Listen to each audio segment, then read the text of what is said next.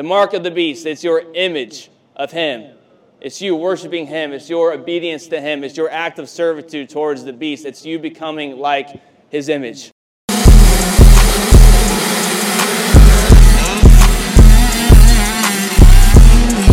Yeah! All right, y'all. Hey, good morning. Uh, what a beautiful day it is here at NCMP. We're super thankful that uh, the rain is not going to be in the forecast today. It's going to be sunny skies, so we should have a good track for today. So super excited. Um, and oh yeah, honored to be here to teach from the Word of God to you all this morning. Just to introduce myself, my name is Chase with Send It for Jesus. So again, super excited to be here to teach from the Word of God to you all this morning. I'll be speaking today from Revelation chapter 13, verses 11 through 18. Let me pray for us, and then we'll jump right into it. So, Father God in heaven, we just come to you in your Son's name, and we just want to thank you so much for this time that we could be here to race dirt bikes and to have fun with friends and family, and just to make memories that will last a lifetime. And we just want to thank you for the freedom and the opportunity that we could be here to also hear from your word. And we just thank you for your word and it's what it means to us. And I pray that people would just receive your word today and that they would come to know you by, by through their faith in your Son Christ. And Lord, we love you and we thank you in Jesus' name. Amen. Right, so Revelation chapter 13, starting in verse 11, the Bible says, Then I saw another beast coming up out of the earth, and he had two horns like a lamb and spoke like a dragon. And he exercises all the authority of the first beast in his presence. And he causes the earth and those who dwell in it to worship the first beast, whose deadly wound was healed. He performs great signs, so that, even, so that he even makes fire come down from heaven on the earth in the sight of men and he deceives those who dwell in the earth by those signs which he was granted to do in the sight of the beast, telling those who dwell in the earth to make an image of the beast who was wounded by the sword and lived. He was granted power to give breath to the image of the beast, that the image of the beast should both speak and cause as many as would not worship the beast to be killed. He causes all, both great and small, rich and poor, free and slave, to receive a mark on their right hand or on their foreheads and that no one may buy or sell except one who has the mark or the name of the beast or the number of his name. Here is wisdom. Let him who has understanding calculate the number of the beast, for it is the number of a man. His number is 666. So, the book of Revelation, it is written by John, who was a disciple of Jesus. And while he was exiled on the island of Patmos, he received visions from God that would tell of future events to come. And some of those events are the coming of Christ, but in this particular passage, one of those events that will come here in the future is the mark of the beast. And the reason why I want to speak about the mark of the beast is because I have noticed a lot of confusion, both from non believers and believers, about what is the mark of the beast, when it will happen, and who will be here when it does happen. So, the goal for this morning is to clear up any confusion that you might have about the mark of the beast. But the ultimate goal is to teach you how you can escape this horrific event that will soon take place. So, the first thing to understand is what is the mark of the beast? Revelation chapter 13, verses 16 through 18, it says, And he causes all, both great and small, rich and poor, free and bond, to receive a mark in their right hand or in their foreheads so, verse 16, it says they will receive a mark.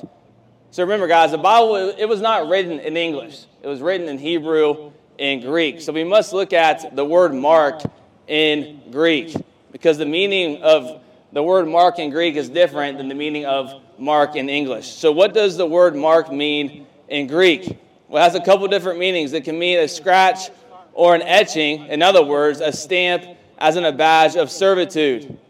And it can also mean a figure stamped, in other words, an exact copy or representation. So, one of the meanings of the Greek word marked, it means a badge of servitude, as in who do you serve? And we read in Revelation about the mark, and it mentions the right hand and also mentions the forehead. So look at it this way. The terminology, a mark in your forehead, it symbolically means to serve. And so it is to this very day a uniform's, a uniform's cap has an engraved metallic mark etched at the forehead. And when a person is in the military, you can easily tell who they served with because they will have a cap on their head with, in, with a badge etched at the cap. which is located on their forehead. And the terminology in your right hand it symbolizes an oath. And so it is this very day, an oath is performed with your right hand raised, which is a solemn promise regarding one's future action or behavior. So, Ray Foucher, who was a biologist and the originator of the character of God, he breaks down the meaning of the word marked. Hebrews chapter 1, verse 3, it says, Who being the brightness of his glory, in the express image of his person, and upholding all things by the word of his power, when he had made by himself, purged our sins, sat down on the right hand of the majesty on high. So that verse right there is talking about Jesus and how he is the image of God, how he is an exact copy of God. He is the representation of God. And that word image in Greek, it means figure or likeness. So, like Hebrews chapter 1, verse 3 says, and like Colossians chapter 1, verse 15 says, Jesus, he is the image of God. He is an exact copy of God. He is the representation of God. In Revelation chapter 16, verse 2, the Bible says, So the first went and poured out his bowl upon the earth, and a foul and loathsome sore came upon the men who had the mark of the beast and those who worshiped his image. So in that verse, we see the word image. In the Greek word image, it means, again, likeness or figure. In worship, it means the expression of reverence and adoration for a deity. So, Ray Foucher, he says that we worship someone or something that we consider to be worthy or of value, and we tend to become like that which we value. So, Revelation chapter 16, verse 2, it says that people will worship the beast, meaning that they will view the beast as worthy or of high value. They will worship his image, they will worship his look or his figure. They will consider the beast to be of high value, they will consider the beast to be worthy. Ray Foucher, he says, to worship the beast is to put value on and become like his character. So that sums up what the mark of the beast will be. It will not be some chip in your forehead or in your arm. It will not be a tattoo that's on your head or on your arm. The mark of the beast, it is your form of service. It is your form of obedience to the beast. Your worship of the beast, it will turn your image like that of him. The mark of the beast, it's your image of him. It's you worshiping Him. It's your obedience to Him. It's your act of servitude towards the beast. It's you becoming like His image. And think about this way when a person becomes saved, God, He does not give that person a physical mark to help God determine who is saved and who is not. Ephesians chapter 1, verse 13, it says, In Him you also trusted after you heard the word of truth, the gospel of your salvation, in whom also having believed, you are sealed with the Holy Spirit of promise. So that verse does not tell us that God gives us a physical mark. Rather, we are sealed by the Holy Spirit, which means that we are guaranteed to receive the eternal promise of salvation that is given by God through his Son, Jesus Christ. God, he knows who belongs to him because of their faith in his Son, Jesus, and because of their worship to him and the beast, he will know who belongs to him, not because of a physical mark, but because of your worship and servitude to him. So, the next thing that we need to understand is when will the mark of the beast happen? The Bible teaches that Christ, he will come back for his bride, who is the church, and that is known as the rapture. In 1 Thessalonians chapter 4, verse 17, the Bible says, Then we who are alive and remain shall be caught up together with them in the clouds to meet the Lord in the air, and thus we shall always be with the Lord. So, what does that mean? So this means that those who have repented of their sin, those who have placed their faith in the death and resurrection of Jesus Christ for their salvation, will meet Jesus in the air to be with him for eternity and to ultimately be saved from God's wrath. However, people will be left behind which are those who have rejected the truth of Jesus, those who have lived their life in sin and rebellion towards God. And those people, they will face the wrath of God, which is represented as the tribulation period. And in the tribulation period, many things will happen. And one of those things that will happen is the coming of the Antichrist, who will come trying to replicate Jesus Christ. Revelation chapter 6, verse 2, it says, And I looked, and behold, a white horse. He who sat on it had a bow, and a crown was given to him, and he went out conquering and to conquer. So notice how that verse says that the Antichrist will come to conquer. But the Bible teaches that Jesus came to save. So the Antichrist, he will not come to save you. Rather, the Antichrist, he will come to deceive you. He will come to conquer. But Jesus came to save, and that's exactly what he did. So, looking at Revelation chapter 6, these events listed as in the coming of the Antichrist, as in the events of the mark of the beast, they are at the very beginning of, of the tribulation period. And mind you, again, the people during the tribulation period are those who have rejected Jesus Christ. So the Antichrist, he will come to conquer. And the number of the beast is 666, which is the number of a man, which is also the number of incompletion. But why is it three digits? Well, you might be familiar with the Holy Trinity, which is God the Father, God the Son, and God the Holy Spirit. The Satanic Trinity, it tries to replicate the Holy Trinity, as in Satan trying to be like God, as in the Antichrist trying to be like Jesus, and as the false prophet trying to be like the Holy Spirit. So the, ta- the Satanic Trinity, which is which also can refer to as the number 666, they try to mock God. They try to mock his holy Trinity. So the coming of the Antichrist and the events of the mark of the beast, it happens during the tribulation period, which is after Jesus comes for his bride, who is the church, which is known as the rapture. The next thing that we need to understand is who will be here when the mark of the beast happens. I just touched on this in the previous explanation. And those people who will be here during the events of the mark of the beast are those who have rejected the truth of Jesus Christ, those who have lived their whole life in sin and rebellion towards God.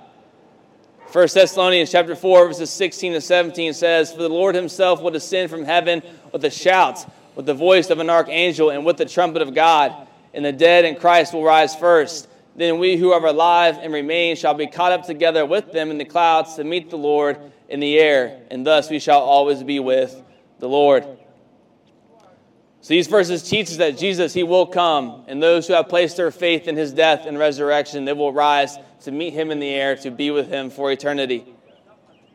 However, those verses, they don't say that everybody will rise to meet Christ. It will only be those who have turned away from their sin and have placed their faith in Jesus. So those verses tell us that people they will be left behind, and it's clear as to who those people will be. And it's those who willingly chose to live their life in sin and to rebel against God.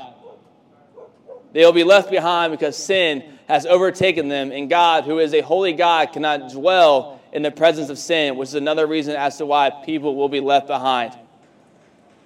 God, He will punish the sin of those people who rejected His gracious sacrifice and gift of salvation through His Son Jesus. So, to recap all of this, the mark of the beast is you becoming like Him. It's you becoming the image of who He is because of your act of servitude and because of your worship to Him. The mark of the beast, it happens after Jesus comes for His bride, who is a church, which is known as the rapture. And the people who will be here to endure this event will be those who have rejected the truth of Jesus Christ. So, guys, understand that this all might sound a little concerning. It all might sound a little scary to you. And to be honest, it is, but it's a reality that we must talk about. But, guys, there is so much hope in all this. This might sound scary, this might sound concerning, but, guys, there is hope in all this. And that hope is that the Bible teaches that God does not want anybody to suffer wrath, but that he wants everybody to be saved. So that right there is hope. The hope that God Almighty wants everybody that wants everybody here to be saved. He doesn't want us to suffer his wrath. He wants us to be saved.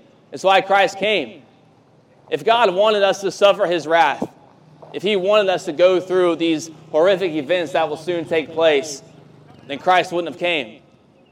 But God sent his son to not only forgive us from our sin, but to save us from his wrath and to save us from these events that will soon take place. So, how you can escape this event is through your repentance of your sin and through your faith in Christ. So if you are here this morning, you know for a fact that you have never placed your faith in, placed your faith in Christ. You know that you've never turned away from your sin. You, you realize that you are constantly living in sin, that you are constantly rebelling against, against God. But you want to be forgiven of your sin. You want to be saved from God's wrath. You want to be saved from the events like the mark of the beast that will soon take place. So you, if you want to be forgiven, if you want to be saved, the Bible says in 1 John chapter 1 verse 9 that if you confess your sin, God, he is faithful and just and he, and he will forgive you of your sin and that he will purify you from all unrighteousness. Acts 3:19 it says, "Repent then and turn to God so that times of refreshing may come from the Lord." And then in Romans chapter 10 verses 9 and 10 the Bible says that if you confess with your mouth that Christ is Lord and you believe in your heart that God raised him from the dead, you will be saved. For it is with your heart that you believe and are justified, and it is with your mouth that you profess your faith and are saved. So that right there is how you can be forgiven. That's that right there is how you can be saved, and that's how you can spend eternity with God. You must confess to God. Listen, I'm not going to pray a certain prayer for you to repeat after me because salvation, it's, it's you humbling yourself and it's confessing on your own to God that you have wronged him. I understand that it can be it can be hard to walk up to somebody and to admit that you wronged them. I understand that is hard. But that takes humility, and that's the start of it. You must confess to God that you have wronged him by sinning against him and by rebelling against him. And if you do, the Bible says that he will forgive you and that he will cleanse you from all impurity. Confess to God that you repent of your sin Confess that you are done living a life full of sin, that you are committing to live your life for Him and to worship and serve Him. And confess to God that you believe by faith that Christ came to this earth to die on the cross so that through Him we could be forgiven and saved, and that God raised Him from the dead.